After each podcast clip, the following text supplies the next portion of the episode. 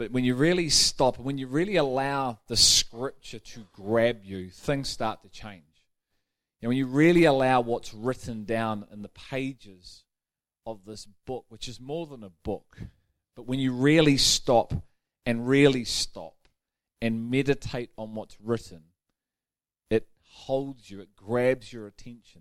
And that's why, as we know, the Bible says we're to meditate on God's living word because Jesus said, My words are spirit and they are life. So everything contained in here, the spirit is behind and the words are life. And so that's our challenge, isn't it? Because as we spoke about this morning, God calls us to be a transformational family. And a transformational family is receiving from the father of that family. And they receive from the Father directly as the Father ordains it, which is through the power of the Holy Spirit. And so we find ourselves with this thing called surrender, which Vera said was hard because our flesh wants to live, doesn't it? It wants to have its way. It wants to define the truth. And it really wants to create a God in its own image that then justifies itself through the God in its own image because it's like, well, I'm going to paint a God that I want to be my God, so my God will tell me exactly what I want it to tell me. And that's a great life, isn't it? That's why non believers don't believe in God because ultimately, an atheist, they don't want at the end of their lives someone holding them account to the life that they lived. So we create gods in our own image, and those gods tell us what we want us to be told so we're not held accountable. That would be beautiful if that was the truth, wouldn't it? Be fantastic. My God would look exactly like Greg Simnor. And Greg Simnor would be in absolute agreement with Greg Simnor. I'd have a great life. Only one problem with that, there is a God. And he tells us to surrender to him. And so what I said last week, I said this, or two weeks ago, I said surrender to Christ must define our commitment to Christ. You know, it's so easy to get committed to Christ because you get excited and, you know, you've got this thing in you that wants to go save the world, but you're not surrendered to Him. So we race off and we run off in our own strength and our own capacity and our own ways. And somewhere along the way, you figure out things aren't working quite like you read about. You're not quite in the life that you see Christ in, or even some of the other people in the Word. You can't quite figure out why, because you're doing all the right things, but you're still not in life.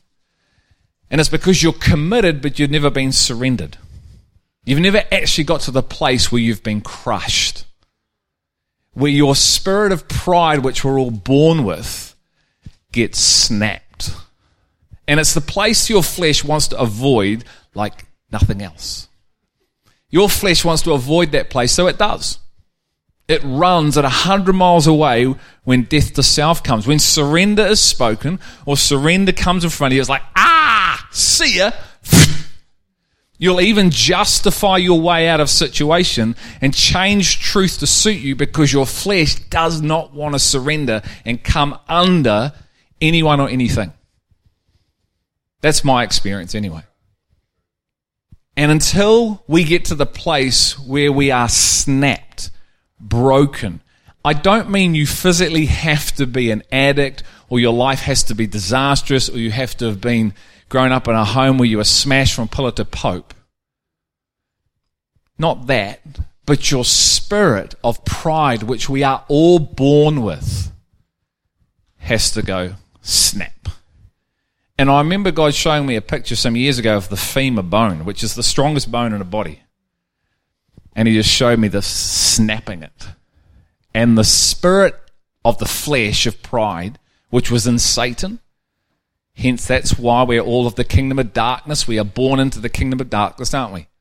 None of us start in the kingdom of God. We all are born into the kingdom of darkness with the spirit of darkness in us. Hence, that's what separates us from him. Hence, he had to come into the spirit of darkness to rescue us, to bring us into the kingdom of light. Correct? Colossians 1 verse 3. So we're all tainted. with this thing called the flesh with a prideful spirit that wants to be God. The challenge is a lot of people don't even know that. We all think we're good people. Why? Because we haven't done anything that's perceived as bad. I haven't murdered anybody, haven't beaten anybody up lately, haven't stolen from anybody lately. I'm a pretty good guy. No, the Bible says none of you are good. Not one single person cries out for the Lord. Not one. You're all evil at heart. And unless I draw you to me, you are eternally damned. Is that good news? it is. To know that is great news. To know who you truly are without Him is great news because it highlights how magnificent He is. And it highlights what He's done and the level He's come to set you free from yourself. Because there is no self in heaven. And there's to be no self operating on the earth if we are following Christ. Why? Because we are all surrendered to our Lord and Savior. Before you are ever, ever, ever committed, please get surrendered. Otherwise, we will possibly end up like the people in Matthew 7, which we looked at in 21, that hear, Lord, Lord. It says, many will say to me on that day. Okay? How many is many? Lots. So it says, many will say to me on that day. It says, many are called, but how many are chosen? Few. There's only few here tonight. Maybe we're the chosen ones. Who knows? Maybe we're not. But it says, many will say to me on that day. Many turn up and sing songs. Many give. Many lay their lives down. But it says, unless you have love, doesn't matter if you lay your life down for me. Doesn't matter if you move mountains. Doesn't matter if you do all these things. If you're not of love, then it's all a waste of time. But it can look good, can't it? Christianity can look good. Put myself on the back. Man, I've been to Cambodia 11 times. I've preached message after message. I'm in so much like, man, it looks great. But is it surrendered to Him? We can all operate from the gifts we were given because they're gifts given. You didn't earn them, they were given to you as a gift, like a present. You can open it up, operate from them. You can operate from a gift with no integrity, no character. You see that in the body of Christ. Why? Because we're not surrendered. And God will allow you to use His gift to build your own life, to teach you a lesson.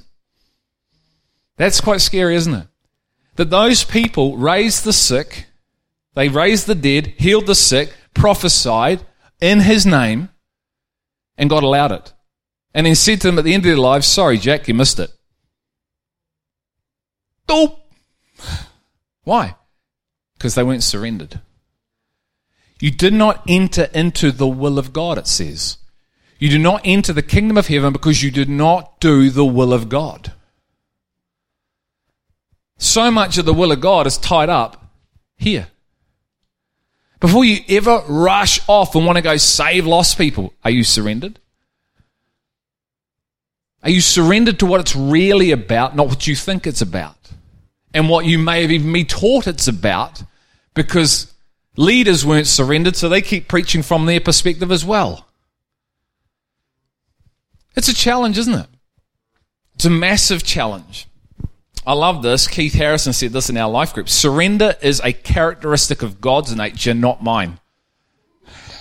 I've got to nick that. That's fantastic. Keith, can I have that? Surrender is a characteristic of God's nature, not mine. And I added, but it can become ours. That can become my nature. As I allow God, as and I enter through weakness. Whoa, what are you talking about now? Weakness. That's for wusses. You're told to be a strong male, to stand tall, to go after what you want to go after and attain it and grab it and set goals. Yes, but is all that surrendered first? Before it's ever committed to Christ, is it surrendered to Christ? What does Christ say? Deny self, before you ever pick up your cross, before you ever commit to ministry, to do the things, make sure you're surrendered. Make sure you are allowing me to define you because your ways are not my ways. Your thoughts are not my thoughts. And if you don't let me bring you into my ways and my thoughts by my power, you will define it all. The church has done a great job at defining that through its own lens. Defile. I like that.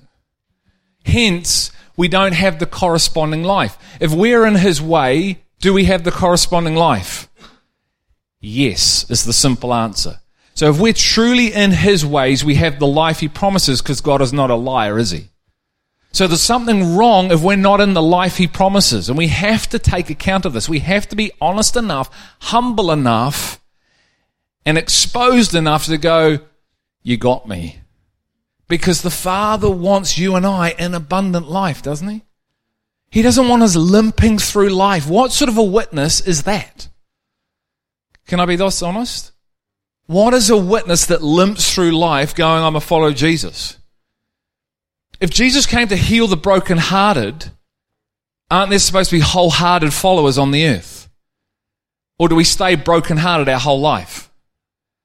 See, it doesn't make sense, does it? I've come to heal the brokenhearted, set the captive free, to raise the church up beyond the world so the world, sorry, the church shines for me. So to continue to have brokenhearted people in the church year after year after year, there's something wrong with that if it's the same people.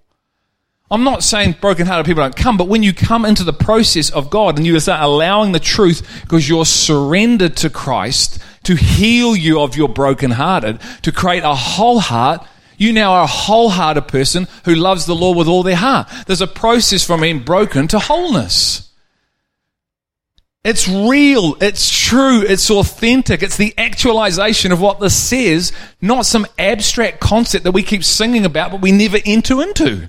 What would be the point in that? It's a waste of time. God is in the business of healing lives and bro- healing broken hearts to make them whole hearts so they could live for Him. That's the reason why He created us, wasn't it? To glorify Him. You can't glorify Him if you're worrying about you. I can't either. If I'm consumed with me, I'm not glorifying anyone but me. Little old Greg, whoa, whoa, whoa is me. Come on, let's get over oneself and come into the fullness of what is given us, yes? Otherwise, we're going to be a people at the end of our lives that go, oh my goodness, there was all that, and that was for me? Mm-hmm. And you fell short, not of being justified, of the inheritance that was for you as a saint. And that's our challenge. And see, this thing gets in the way, isn't it? Our mindset, our current state of being gets in the way. If it's not renewed, it's not of Him. So if your thinking has not been renewed, it's of you. It's of me. So I'm speaking to me. Whenever you say you, I say me, yeah? So we must be surrendered, and our commitment, everything we do, must be surrendered first. Otherwise, we will define it even though it looks like Him. And David figured this out. So come with me to Psalms. Psalms 51. We go on about David, don't we, as if he was this great man. And he was a great king. But man, the guy was messed up as well. Isn't it good to know that the, the king was messed up? So it's good to be messed up, but don't stay messed up. David didn't stay messed up. David learnt, he repented. That's why he was a man after God's own heart. Did you realize that? Because he was a man of repentance. He was a man that learnt from his ways and he turned and he kept short accounts. And God then continued to reveal more. So here we have this man, this King David, and who did he kill when he was a boy? Goliath. What a thing to do. As a young man, he kills this giant. Man, that's pretty cool. He's been prophesied he's going to be king. I love this thought. I heard this ages ago. I thought it was very cool. David didn't fear Goliath because David knew he was going to be king. And he wasn't king yet. So he said, You can't kill me because the prophecy hasn't come to pass. So you're in trouble. Isn't that cool? Can you see what happens when you believe the word of God? So God speaks a future reality. This is who you're called to be. Well, get out the way because there's no fear because if that's who you're calling me to be, you can't take me out. Whatever that thought is that comes, get out of here. Why? Because I've received who I'm called to be. So David had had the prophetic word, you're going to be king. And it hasn't happened yet. So what God says happens. So you're in trouble, son. And I've only got a few stones and a sling. And you look big and you look ugly and you look quite ferocious, but I'm about to take you down. Why? Because the word of God has told me I'm going to be king. And it hasn't happened yet. So here's a man who is the king of Israel. He's God's chosen man to be king. And yet we see these words in Psalm 51, 16, 17. And these words, I would meditate on them because there is so much life in here because David is declaring his reality. See, everyone who writes is declaring a living realm. It's not just nice words on a page like in other books. They are declaring a living reality, their reality. So he says this. He says, For you, God, do not delight in sacrifice, otherwise I would give it. You are not pleased with burnt offering. The sacrifices of God are a broken spirit a broken and contrite heart, O God, you will not despise. Away from me, for I never knew you. Why? Because I wasn't interested in your sacrifices. I wasn't interested in your burnt offerings. I weren't interested in you lay hands on the sick. Because it was done in my name, but through your will. Can you see? See, we just go, oh, yeah, he didn't want his, like, you know, the offering up of the lamb and, and, and the bird and, and the offerings. Yeah, what, what are those things now? What are your and my offerings? What are, what are our sacrifices? What are our burnt offerings? Oh, man. I got here early. I get up early. I'm always here. I'm always the first one here, putting out the chairs, leading the music, preaching the word. I do all these things. He goes, mm, hope you're doing them from the right heart. Hope that's from a surrendered, not a committed heart. See, the modern day burnt offerings is worship leading. The modern day burnt offerings is giving money. The modern day burnt offerings is all the things we do. And David figured this out that he didn't want that stuff. Why? Who knows the context of this passage of scripture? What has David just done? Bathsheba. See, he's all about himself. He's the king of Israel. He can have whoever, whenever he wants. And he sees this gorgeous woman, apparently. Yep, not a lot of clothes on. Went, whoo, that's a bit of fine woman there. And I'm the king. And because I'm the king, I'm going to have her. And I'm going to take her and I'm going to sleep with her. Why? Because I'm the king. Even though I killed Goliath, and I did all these good things, the spirit of pride still lived in the man, didn't it? The spirit of the flesh was active and living well in David. He went, You're hot, I'm having you, and I'm going to have you. And he did. And then you see these two incredible men out of Samuel who are in something that he's not even in, and yet he's the king. And I'm to, I can't wait to preach on this stuff. Because there's this guy called Nathan who's a prophet. And Nathan goes to David and says, Got something to tell you, boss. What is it? And he tells him the story. And he said, What would you do? He said, I'd kill that man. He said, The man is you. You know what amazes me? Is that David is a warrior, isn't he? He's a man of blood. Would you go in front of the king of Israel, who's a man of blood, who's a warrior, who could lob your head off, and tell him that I have seen what you've done through the power of the Holy Spirit, and I've come here to tell you today, you got it wrong. And I've come to convict you of your sin. See, there's a man of humility. There's a man who's obviously had his spirit broken because humility goes to places where pride never can. Humility is of love, and love goes to places where the law never finds itself. See, the law can never go there, and if it does go there, it goes there in judgment and condemnation. He's there out of love. He is a peacekeeper, Matthew 5, verse 9. Peacemaker, sorry, thank you, not a peacekeeper, because peacekeeper's are PC. He's a peacemaker. He sees because God has shown him the division and what could happen in David's own heart, and love takes him in front of the man that could cut his head off. Does that sound a bit like Christ? Does that sound like a bit like who we're called to be? Peacemakers, because peacemakers are the Son of God, Matthew 5 9 says. So we're called to be sons, aren't we? So sons go where they see there's no peace to make peace. The United Nations go to make peace at the risk of being killed. See, if you're committed and not surrendered, you'll never be that person. Never.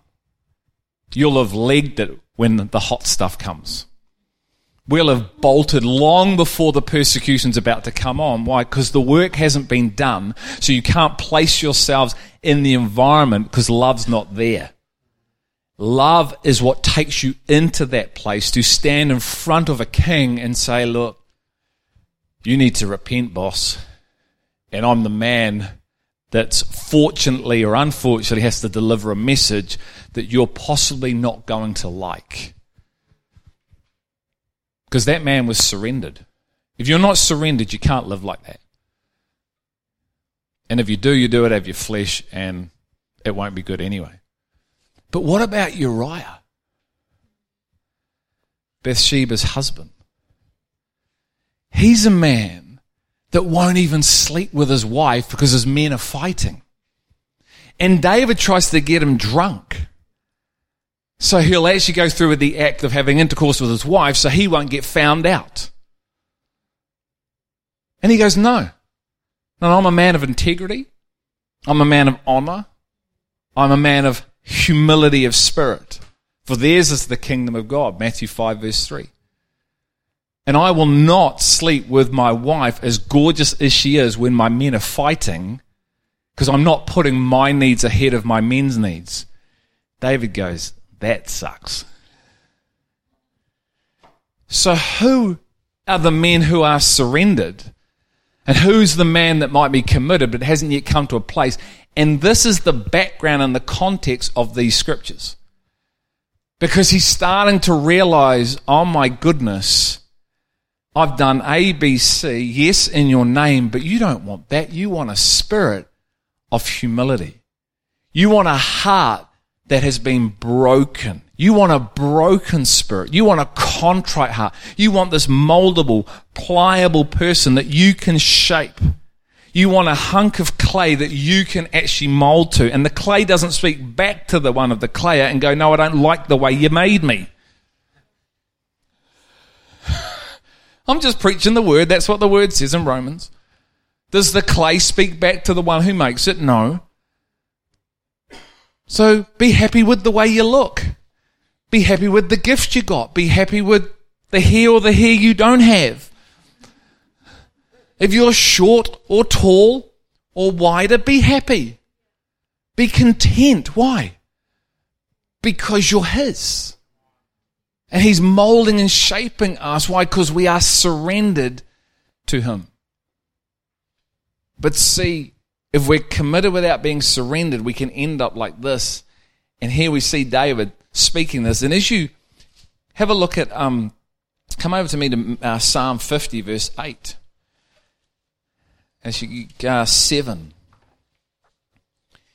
Psalm 50, verse 7 says, Hear, O my people, and I will speak. O Israel, I will testify against you. I am God, your God. I do not reprove you for your sacrifices, reprove uh, for your sacrifice, and your burnt offerings are continually before me. I shall take no young bull out of your house, nor male goats out of your folds. For every beast of the forest is mine, the cattle on a thousand hills. I know every bird on the mountain and everything that moves in the field is mine. Come down to verse 14. Offer to God a sacrifice of thanksgiving and pay your vows to the Most High. You see, we give him these things as if, oh man, you're so worthy of my gift. It's my gift.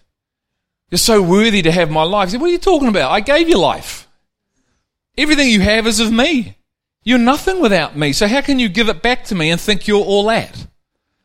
You know, we think, oh, well, I'm going to give. I'm going to start tithing. So what? It's God's money. You're not doing any big thing. Oh, and we try and figure out how much we're going to give him. And we're like, figures like, what are you talking about? It's all. None of, nothing we own is ours. It's his. And the only reason you have it is because he's given it to you, blessed you, because he's such an incredible dad. And when we come into this realization because we're surrendered, then you enter into freedom. Now you're into this abundant freedom, this life, because none of those things are holding you anymore, and you're not in fear of those things. Why? Because you've gone through the process of weakness to be defined through surrender. Now you're committed. Now you're dangerous. Now you're dangerous in a good way. Before you're dangerous in a bad way. Because you're defining it all. Now I think I'll serve like this. I think I'm going to serve like this. I do it this way, Mike. Do you want it this way? Because I don't do it the way you want to do it. I do it this way. That's not serving. That's self-serving. Serving is when you have no agenda and you say, how would you like me to serve you, Mike? Sure, I will do it like this. Why? Because I'm surrendered. And the life flows, man, I'm telling you. This is such a massive truth. It's so massive. It spins you around and then it releases life. And David figured this out. He got it. And he was realigned and reordered and walked differently from this point on. And this is not some wussy guy, is it? He is a worship warrior, a, a warrior worshiper. It's there for a purpose. And yet, two other men who are a prophet and a guy who's in his army are demonstrating something to him that he's not yet in. And the conviction of God comes, and the man repents. So, what creates this committed posture in us?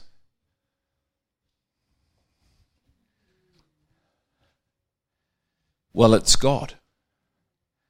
Here's where it gets really interesting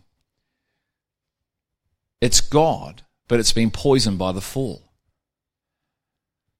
See, there are two things that get us in trouble.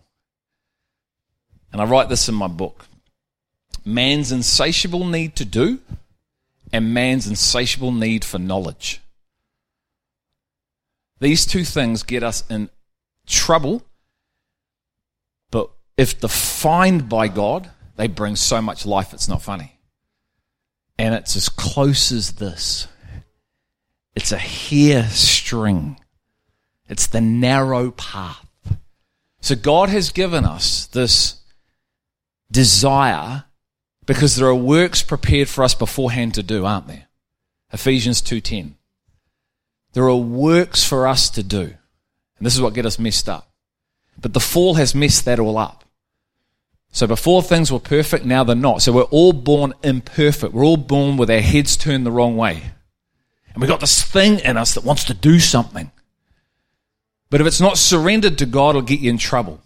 Give me back the boy, the promise, so the boy doesn't define your heart, so I still do, Isaac. And what was his dad? Abraham. Had a senior moment there for a minute. And then we have this insatiable need for knowledge, don't we? Which once again is good and it's of God. But the fall has poisoned it. And if it is not given back to God and redefined by God, it'll get you in trouble. So we start reading scriptures through the lens of our insatiable thirst for knowledge, but through the flesh, and we come up with our version of Him, but we're not in the life of what this says. That's your key indicator. It's my indicator. If I'm not in the life that this says, I'm in my life. I'm in it my way. You can't get more clear, guys, than God promising you absolute statements.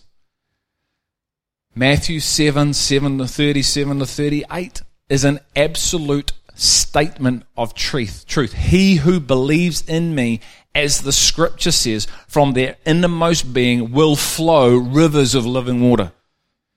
That's an absolute statement of truth that you and I to experience. So if we're not, it's okay, but we have to be apprehended by what I'm saying. And don't feel stink about it. And don't reclose back and go, oh, I'm a loser. Come forward. See, there's no fear in that. There's no condemnation in that. The truth will, as much as it will propel you away, it propels you into. See, when you hear truth through the flesh, you're propelled away. When you hear truth through the spirit, you're propelled to. So how do you hear?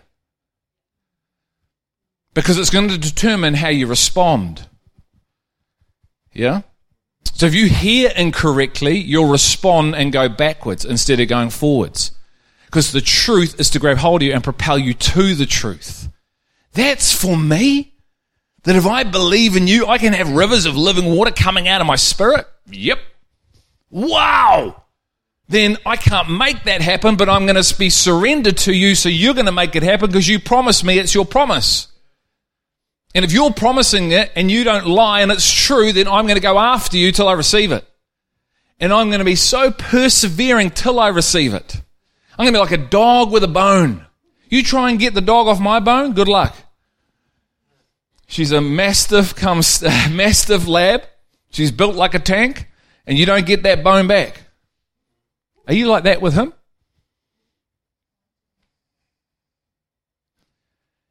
See, he says there are things concealed. Why has God concealed things? Have you ever stopped and asked yourself that? Proverbs 25 2. For it is the glory of God to conceal a matter and the glory of kings to go looking for it. Why would God conceal stuff for us? He wants you to seek Him. He wants to share His heart, but He's not going to give it away. He's looking for a people that go after Him. Why? Because they love Him. He's looking for who loves Him. That's what the whole story's about. Do you love God? He's looking, He's testing you and I. Now, how do you hear what I just said? And to go hide in the corner? Don't be like Adam that was found under a bush. If I put my head in here, he won't see me. Has he gone? And God must be going, bro, I made the bush. Come out. Why? Because he loves us, see? But see, it's edgy, isn't it? There's an edge to it. There's a risk to it. The truth that propels you into life has the power to propel you out. Can you hear what I'm saying there? That's how powerful it is. It'll set you free. While at the same time, if it's not heard through a surrendered heart, it can propel you and blow you out of the water. And you've also got, and we have got an enemy who's going to feed you rubbish if he sees that happening. And if he sees you coming into life, he's going to feed you rubbish. Because we're in a war, aren't we? You see why you have to be surrendered to the boss before you ever committed to the boss? The enemy messes with people who aren't surrendered. He actually can't really touch those who are surrendered. Committed, did I say that the right way? Why? Because you know whose you are. You know who you are and whose you are. And David found this place. But these two things, they keep us in the state of self. And they've got to be defined by Him. And I'm just going to read you just a bit from the book. Um, because here are consequences. Here are some of the damaging effects for us not having our insatiable need to do surrendered to Christ. Okay? Here are some of the damaging effects we value the doing of works much more than our ongoing relationship with Christ, which is the key to our transformation. Why? Because our identity and our purpose is in what we do, not who we are in Him. It's really scary. If I, if, if Kristen is, if her identity and her purpose is in what she does, and I come along and say, I'm taking all that off you, she doesn't know who she is. So she's going to fight me to hold on to that. Why? Because it's going to challenge her reality. She's about to be exposed and she needs to be exposed to come into true life, not stay in a fake reality that she wants to stay in. But it's scary, isn't it? If you don't know who you really are in Christ and your identity is born on what you do and someone comes along and says, stop, then who am I? So you start getting all anxious and nervous and then you've got to go do something else. Why? Because you start manifesting and you're worrying, oh, I've got to stop this thing for it blow up. No, be still and know He's God. And know He's wanting to do a work in your heart, but it's got to be surrendered, and your flesh wants to bolt from that position because it hates death. Yes? None of us wants to die, but it has to die. It's got to snap. Why? For life to truly come. And so, so many people in the body of Christ, what they do defines who they are. We should be so happy just being in relationship, just being a son. I didn't have to do anything in my home. Hear what I'm saying? It wasn't about do anything to be a Simnor. Well, if you mow the lawns, do the dishes, scratch my back, wash out the shower, you can be in the Simnor home. No, I was a Simnor because I was a Simnor. And as I came into a relationship my mum and dad, understood, like I said this morning, the values, you know what? As a family, we started doing some things. But my identity wasn't in those things, it was in being a Simnor. So in our context, it's being a son. Why? Because I'm surrendered before I've ever picked up my cross and want to win the world for Jesus because I've got this thing in me that says we're supposed to reach lost people first, which that's not what the Bible says. It's not what the Bible says. The Bible says the greatest commandment is to love God, be in relationship with God. So how's your love relationship with the Lord today? Are you more passionate about reaching lost people than you are in love with Him? Lord, Lord, many will say to me, this is all in the book. Hence, God said, put it down so people can eat it and chew it. And chew it and chew it and chew it. Why? Because you've got something physical in front of you. Rather than just hear it on a Sunday night and, well, what did he say? I don't know. It was something about stuff. Okay, so that's a first damaging consequence. Our focus and our priority is the Great Commission instead of the Great Commandment, which leads to the Commission defining our lives rather than the commandment. I'll say that again. Our focus, okay, so the damaging effects of our insatiable need to do, if it's not surrender, our focus and our priority is the Great Commission instead of the Great Commandment, which leads to the Commission defining our lives rather than the commandment. So we're to be commandment led, which defines the commission. If this thing hasn't been defined yet, you will go right past the commandment straight into the commission because the commission is all about going into the world to do some stuff. Can you hear what I'm saying? And we say this, yeah, I love God. Oh, really? Yeah, we've got that one sorted. Oh, let's have a look at that. Let's have a look at how much time you spend. Where's your money spent? Can you demonstrate a life? Because the commandment is the door to life. The commandment, the Bible says, is the door to eternal life, meaning an eternal life within you. And we do this. Well, I love God. Well, let's test that, shall we? If we were to do this, if I was to say to you, right, over the next month, take a video of your life and see how much time you spend on yourself and how much time you've found in His presence, what would it look like? How much time is your life laid down for Him and other people? And that'll tell you how much you really love God. And me too. But we won't do it because we're scared, because we actually know, deep, deep, deep, deep down, we know.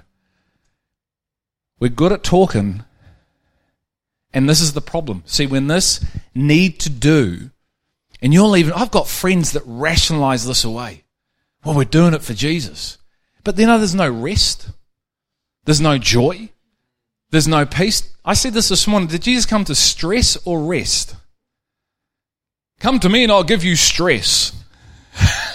no, he said, Come to me and I'll give you rest. So here's the other thing the works, are they done from rest? Are they done from his power? Or you running around anxious, pulling out your hair, going, Oh my goodness, oh my goodness, how am I going to cope? See, what sort of a witness again is that? See, when you're surrendered and you've come into the fullness and coming into the fullness, everything's done from that place of rest, life. And your capacity is enlarged to do more. You can actually do more when you're surrendered than what you can do when you're committed first. And see, when you're surrendered, you're not looking for pats on the back either. Did they notice me? Tim, did they notice me? No one said thanks. Ungrateful bunch of hooers. No one said thanks, Mike. I served here in that cafe for 12 months. And you know what they did? They actually whinged about me at the coffee as well. You know, so they moaned at the coffee because the coffee wasn't hot, or it was late, or the food wasn't this, or the food wasn't that. This is some of the stuff the cafe guys have to put up with from this community. My coffee, well, it should have been here in five minutes. Oh, sorry, you know, you know. See, when you're not surrendered, it comes out. Ugly comes out. and ugly is ugly gossip. You've got some good one liners, bro. Here we go. We can never just enjoy God for who God is, and we struggle to be still and know He is God. Can't just enjoy for the sake of being in a relationship. It's got to be defined by what I do. Just enjoy Him for who He is and let Him enjoy you for who you are. I didn't get married to Danielle so she could do stuff. She does stuff. I didn't have children so they could do stuff. Anyone else? Man, can't wait. The lawns. I bought a house without lawns. Toilet cleaning, this, the, the vacuuming, the walking the dog. Oh no, I'll have kids. No. As leaders of God's people, we become drivers of God's people rather than guiding and nurturing them on the journey. You know who this was? Guilty, Your Honour. Seven years ago, I was driving because I thought it was about reaching the lost people. So come on! What are you doing? Come on! Getting frustrated running programs, doing evangelistical training. Why isn't anyone coming along? Yeah, because they don't know me, son. Not really. They don't have a knowledge of me that's in them that creates so much life that they're present, but they'll tick boxes. Stop leading them to the lost and lead them to me, the prophetic word in the booklet, because they do not know me like I want them to know me, because if they know me, the natural outworking of knowing me is falling in love with me and they'll lay their lives down for me. It's so simple we miss this, see? And yet it's the answer. Is this okay? It's pretty hard hitting, I know. But it's the truth. Because we are operating from function, we see God's people as assets, resources, and commodities rather than people. Leaders, that's a big one. We're unable to see things from God's perspective, so we constantly define His truth through our own doing lens. Our identity and purpose gets defined by what we do and not who we are in Christ. We are in a constant state of busyness, anxiety, and worry, unable to just rest in Him. We do things from our own initiative which holds no eternal value and are ultimately pointless. This position ultimately leads people and us to frustration, disillusionment, and burnout.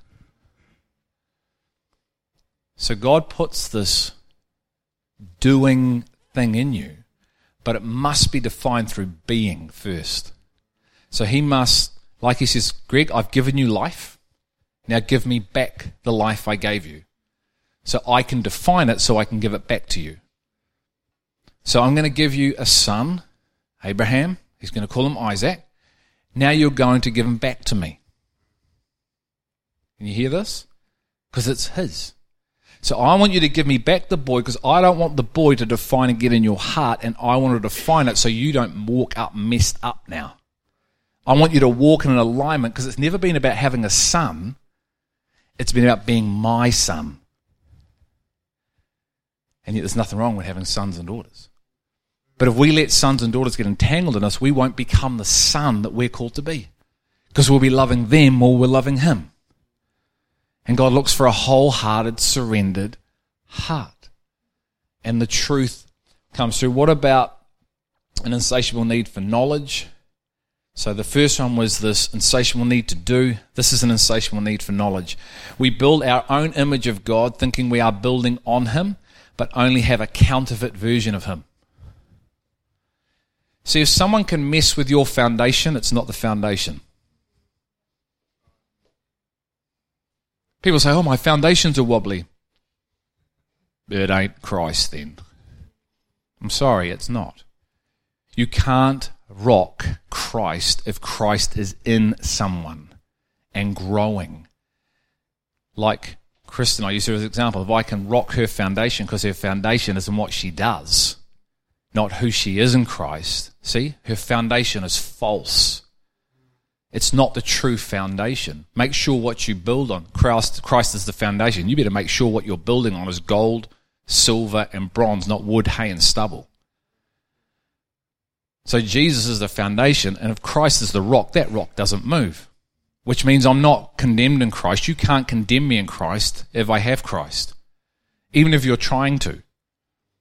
Can you hear what I'm saying?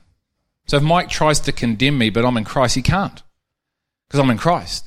I say, what a dick. Bless you, brother, but you're a dick. So people go, oh, I feel condemned, I feel condemned. Well, I'm sorry, but I'd probably say you're not in Christ. You need to get more in Christ because you can't condemn someone who's in Christ because there's no condemnation in Christ.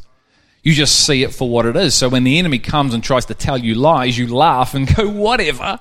Why? Because I'm in Christ. And because I know I'm in Christ, I can tell the difference between the lie and the truth. Even if it's not even intentional, I can hear the difference between the lie and the truth. Why? Because I'm in Christ. The Spirit hears the Spirit. The Spirit hears the flesh. This is how deep He wants to take us because we're surrendered. This is this absolute life in Christ, guys. In the book, chapter 4, the indestructible life in Christ. I talk about the indestructible life by the power of the Holy Spirit that you've and I've been called into. It's the Holy of Holies being in us, forming in us, Christ being formed in us, living from this. It's like this indestructible life. It's like Robocop. It's like ping, ping, ping, ping. Ping, ping, ping. What's that? That's the armor of God. It's not something you do this.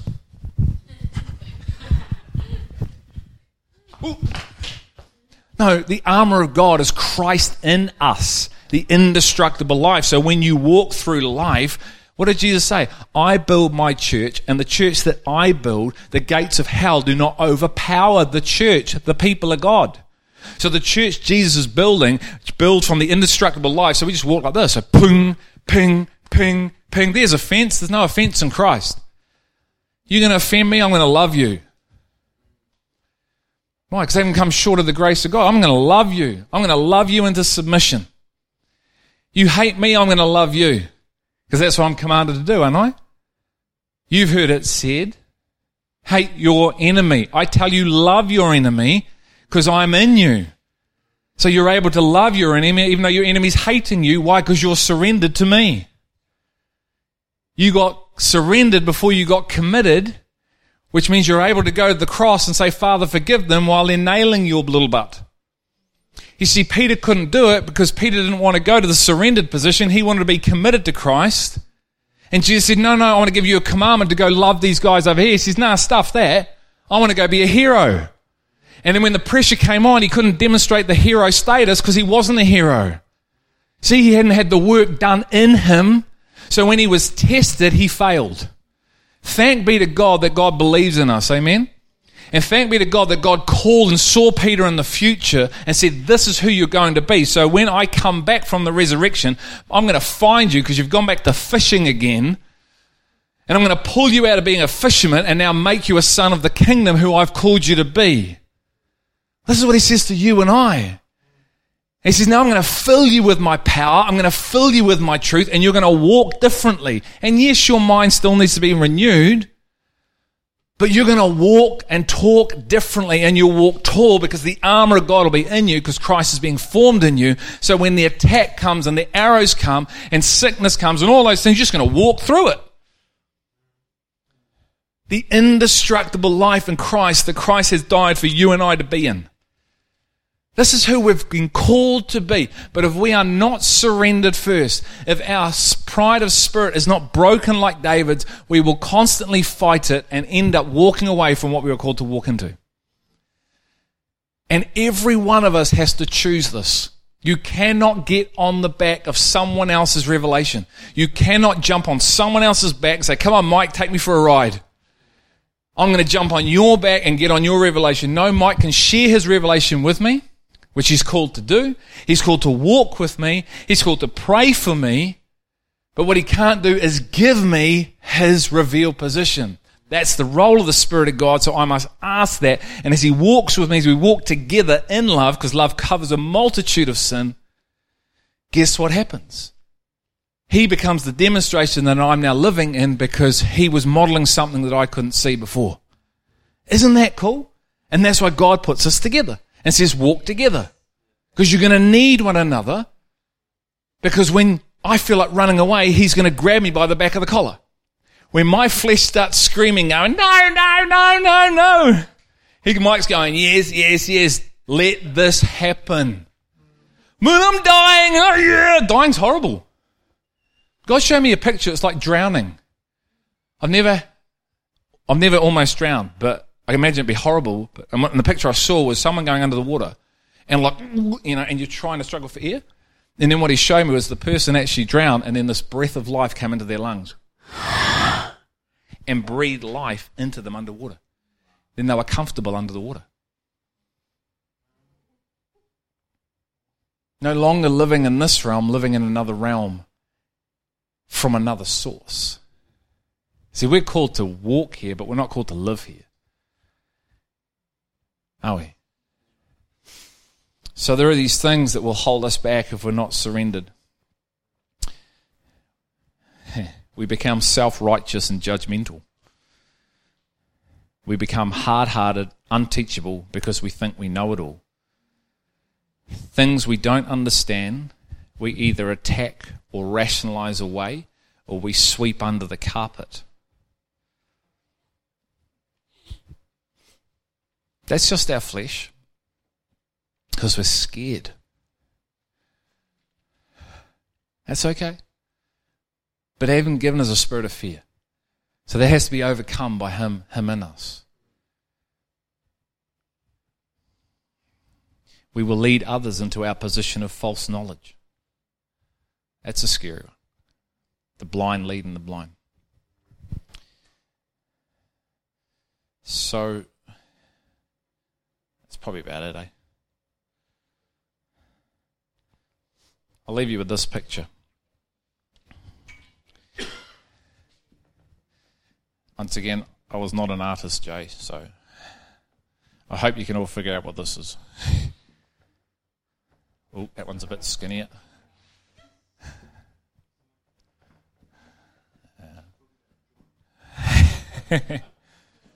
Hopefully, I'm a better preacher than I am a drawer. What are they? So the Bible says there are these two houses, doesn't it? And one is built on what? The rock. And the other is built on sand. Do you know what the two houses also look like?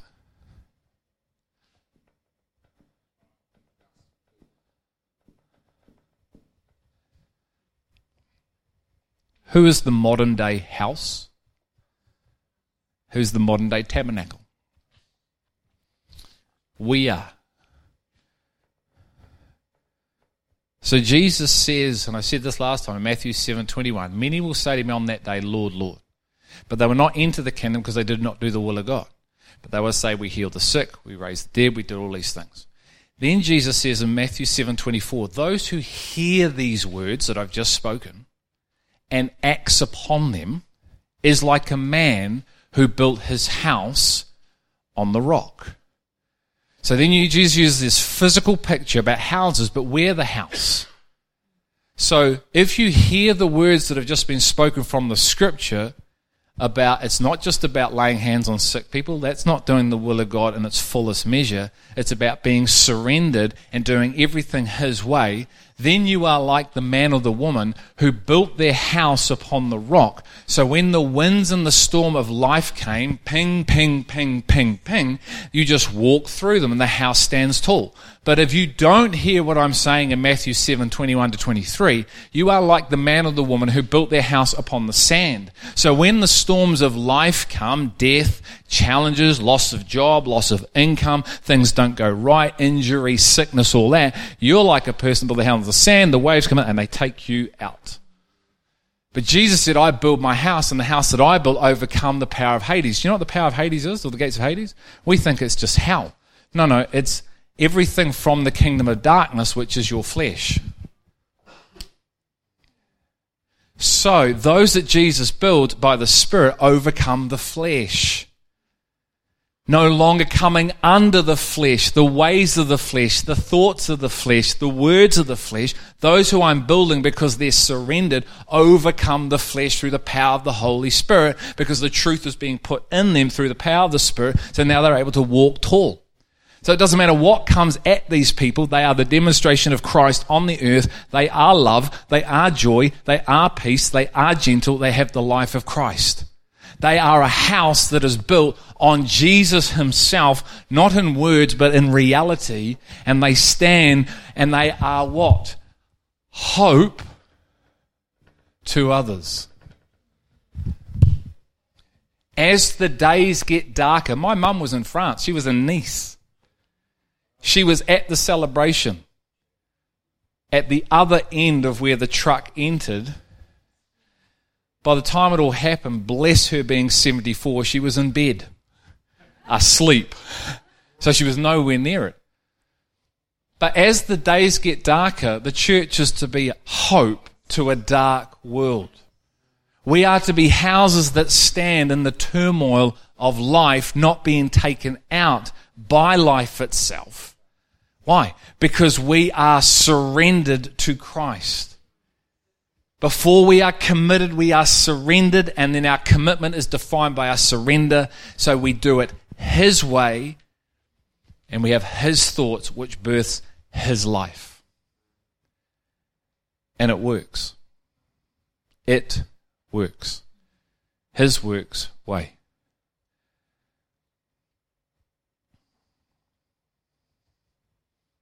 Anyone got any questions? Maybe we'll just do Q and A like this. I know I've said a lot.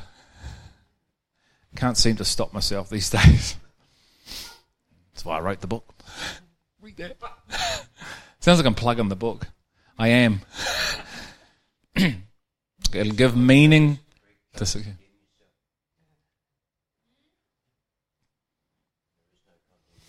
Amen. Thanks, bro. Thanks, Bruce.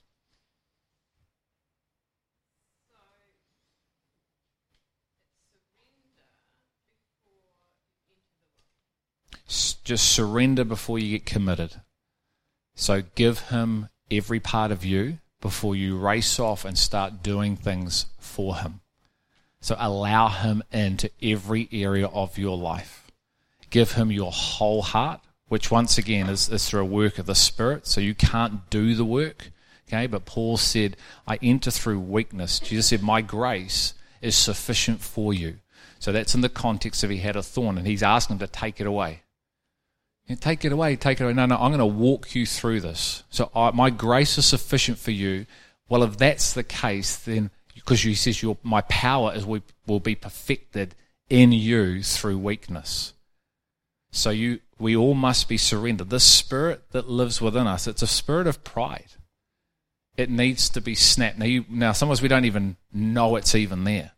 So you can't kill it. So ultimately, we have to walk and ask Him to show you areas. If there are areas, there might not be. You may have gone through this. David transitioned from this. But it's a surrendered position before it's committed. It's ongoing but there is a snapping that happens of our the pride of life that's in us. Matthew 5 verse 3. Blessed are the, uh, are the blessed are the poor in spirit, for theirs is the kingdom of God. The kingdom of God is to be in us currently at the moment, and it's returning. So the kingdom is this internal, invisible work that God does in our hearts and our minds. So blessed are the poor in spirit. Blessed are those who have gone from being pride in spirit to humble in spirit. See, it's all hum- it's all in spirit. I could wa- I could wash Mike's feet. Doesn't mean I'm humble. You may all think I'm humble. You might think I'm the most humble guy on the planet because I serve here. That means nothing. It can mean a lot of things, but the physical. That's why we have to have a spiritual reality to discern the spirit realm, not just what someone's doing physical. Yeah. So the breaking of that spirit that we're actually the seed we're from the flesh then propels us into life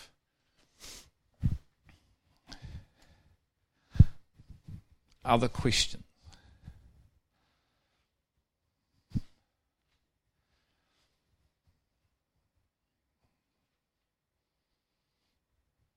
the truth's weighty isn't it i can just feel the weight right now it's a weighty thing. See, it's not lofty, it's weighty because it comes to bring us, when we receive it in our spirits, into this reality, which is this indestructible reality.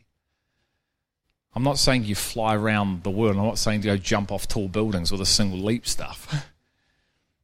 but the work that the truth comes to do to set us free, it does. Whoever the Son sets free is free indeed. And if you continue in my word as my disciples, it will continue to set you free. For the gospel is the power of God unto salvation, that you would know how right you are before the Lord.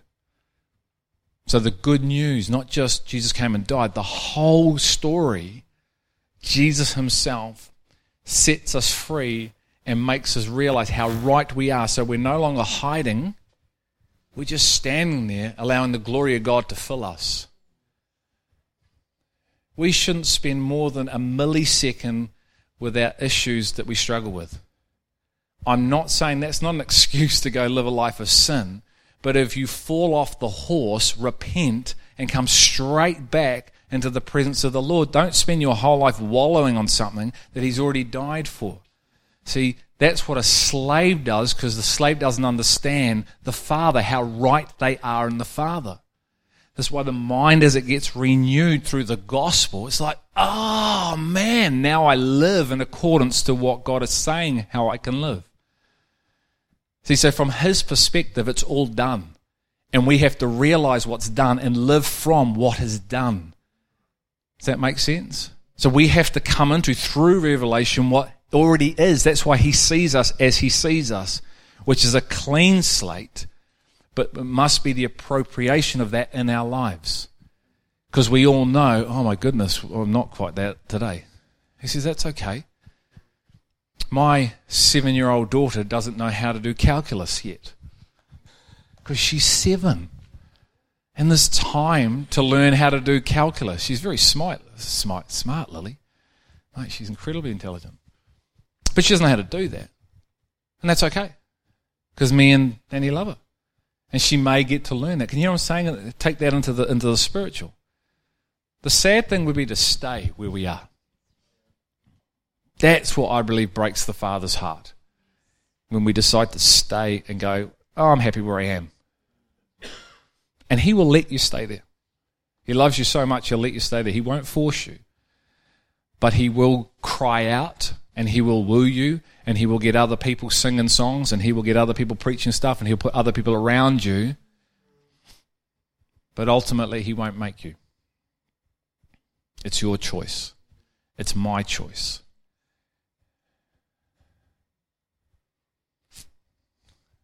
Come on, there must be more questions. You're saying that we're broken. When He breaks us, it's a broken contrite spirit. When He breaks us, we're broken away from the nature of the fallen spirit, and then we can properly reconnect with the truth. Beautiful. Beautiful. Yep.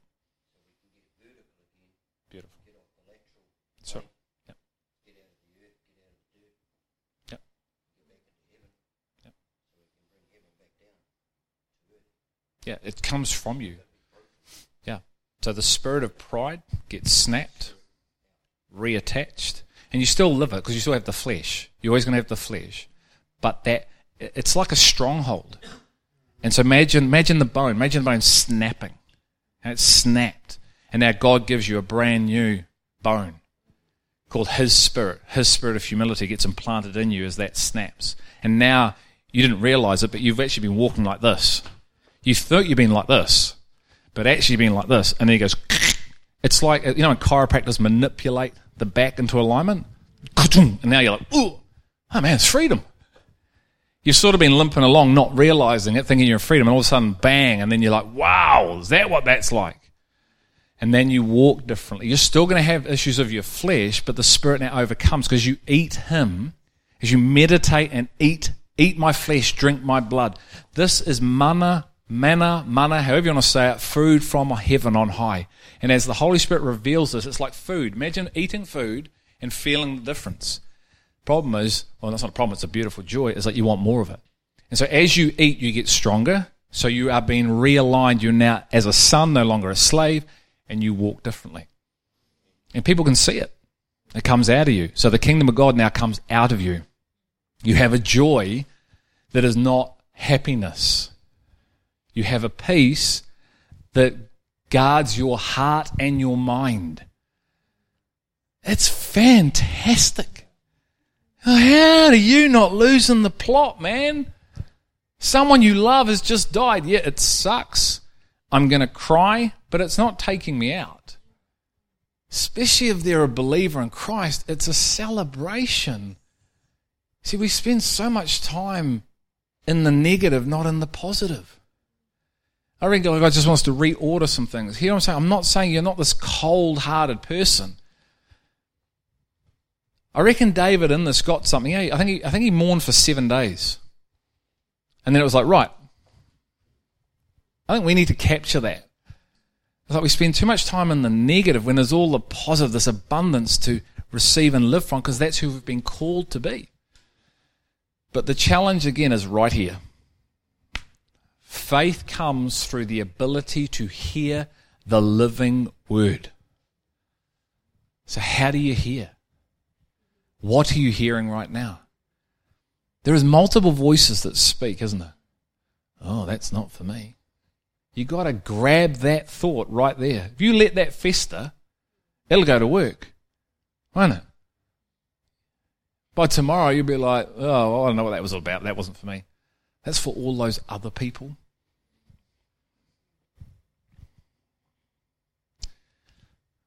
No more questions? Oh. But in all seriousness, with, with the book, that's why I've written it.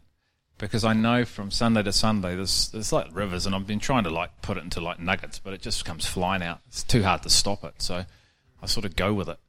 Um, but in the book, it'll just, I've just tried to put things down so you'll hear things, you, like even stuff I've preached tonight, in there so you can eat it. And what I'm hoping is what happened with me is the picture will start forming through revelation. So we're called to see we're called to see things that aren't seen. So the Bible says that God spoke to Noah about unseen things. Build an ark. What for? Because it's going to rain. A lot of rain's coming. Okay? Unseen things. So the picture of our finish line determines our lives. A 100 meter sprinter only runs and builds his life or her life around 100 meters.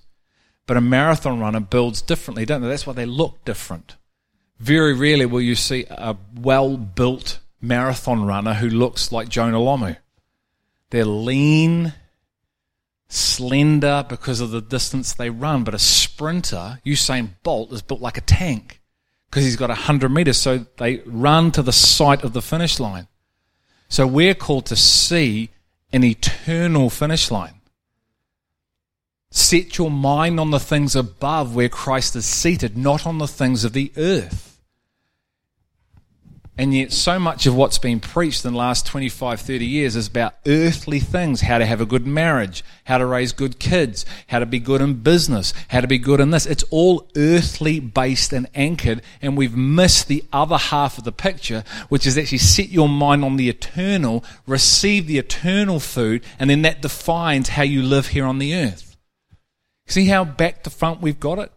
Because our flesh will always go to us first. It always goes, and I said this morning, to number two, not number one. It'll always go to our first place priority, not his. And God allows it to see who's going to, who's going to allow him, if they be surrendered, to go two to one. And that's what he did to me six years ago. Over 18 months, he showed me the commandment, not the commission. He said, I want to show you why the commandment is first and what it births. When you love God with all your heart because you've surrendered your heart and given it to Him through the power of Him, the fullness of life within you will come.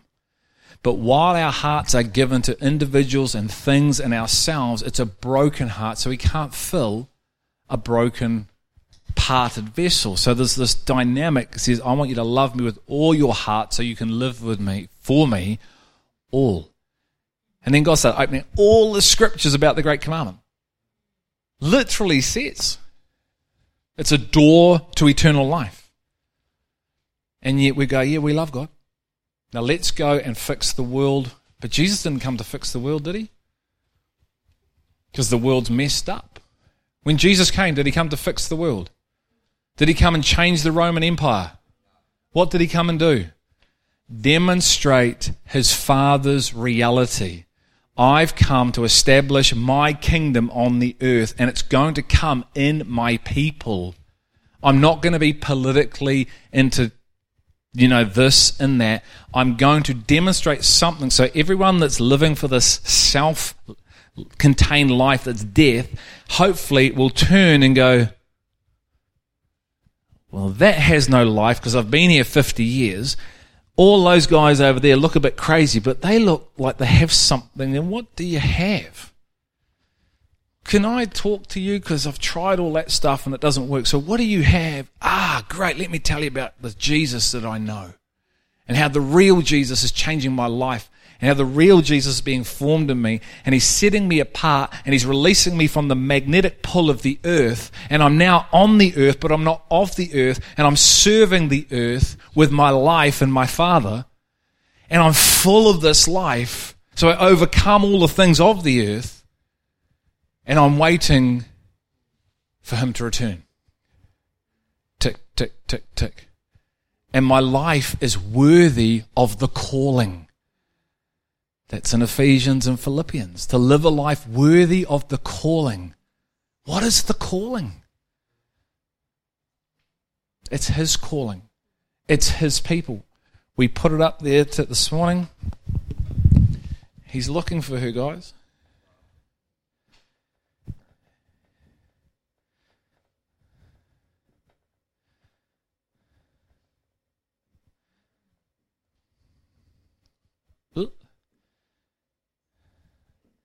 Kingdom of God. You know, the bride's going to raise the eternal family and the thousand year reign. Co heir with Christ now from a spiritual sense and in the future. Think about the physical. My house has two adults, male and a female, Greg and Danielle. And we are co heiring and if you can say, raising up Madeline and Lily. It's all a foreshadow. That's why he gives us family. It's a foreshadow of what he has in the spirit. But we get so suckered into the physical thinking it's just physical. So we don't have, we have two eyes here. We don't have one eye there and one eye here. We have two eyes firmly locked on here and we are attached to the magnetic pull of the flesh, the physical so we think it's all about here. And marriage is given for a means to something far greater. Lift your head up and see in the spirit what this is really about. So I and Danny are a prototype of Christ in the church. The mystery of the marriage covenant. It's all here, but we need eyes to hear and see it. Spiritual eyes. This thing's been concealed for us, not from us, but for us. And he looks and says, well, If you come looking, I'm going to reveal it. For no eye has seen or ear has heard what has entered the heart of man, all that God has prepared for those who love him, but it's revealed through the Spirit. Paul said those things have been given to us, and we speak of them freely, not in words taught by human wisdom, but in words taught by the Spirit. For I'm not a man of persuasive words, but I'm a man of power. And Paul's life was the demonstration of the power of God. So often we think it was the power to perform miracles. No, that's the sovereignty of God. Paul's life was the power of the demonstration of God to change him from Saul to Paul. It's phenomenal, see? And we just preach, oh, miracles. No, no, no. Yeah, miracles are great. But that's the sovereignty of God operating, the power of God. That's why Paul preaches all about the power in us.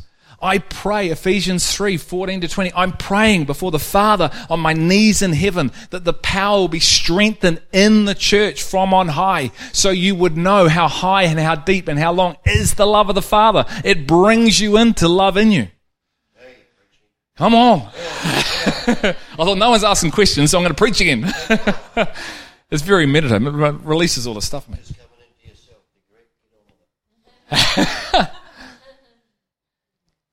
See, we are not these little merely human beings. Bible says that. We have been called and chosen for such an honor and a time as this.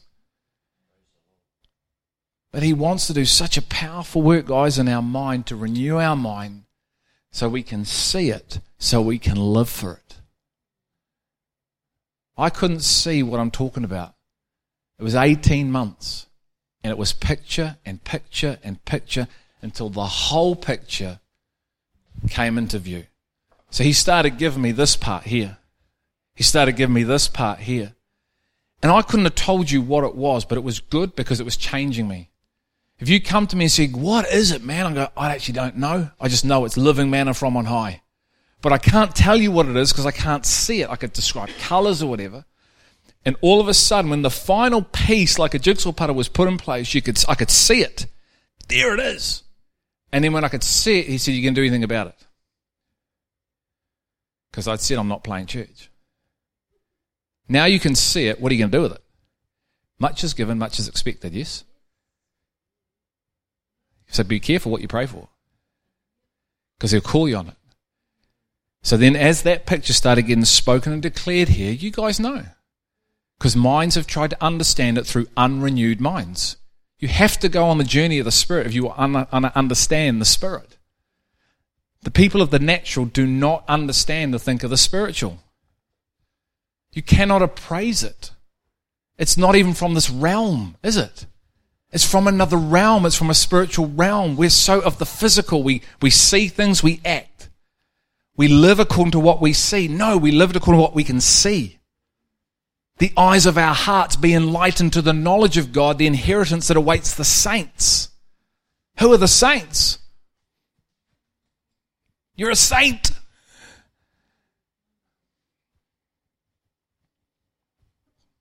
There you go.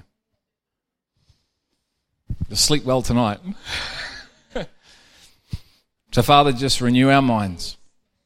And thank you, Lord, for rivers of truth we don't feed off a trickle. We don't feed off a puddle. We feed off rivers of abundant living water. And you are changing us from the inside out through the power of your glory and through the power of your Son. So, Holy Spirit, we surrender and we position ourselves to receive. In Jesus' name, amen. If you do have questions, email, have a coffee, we can chat.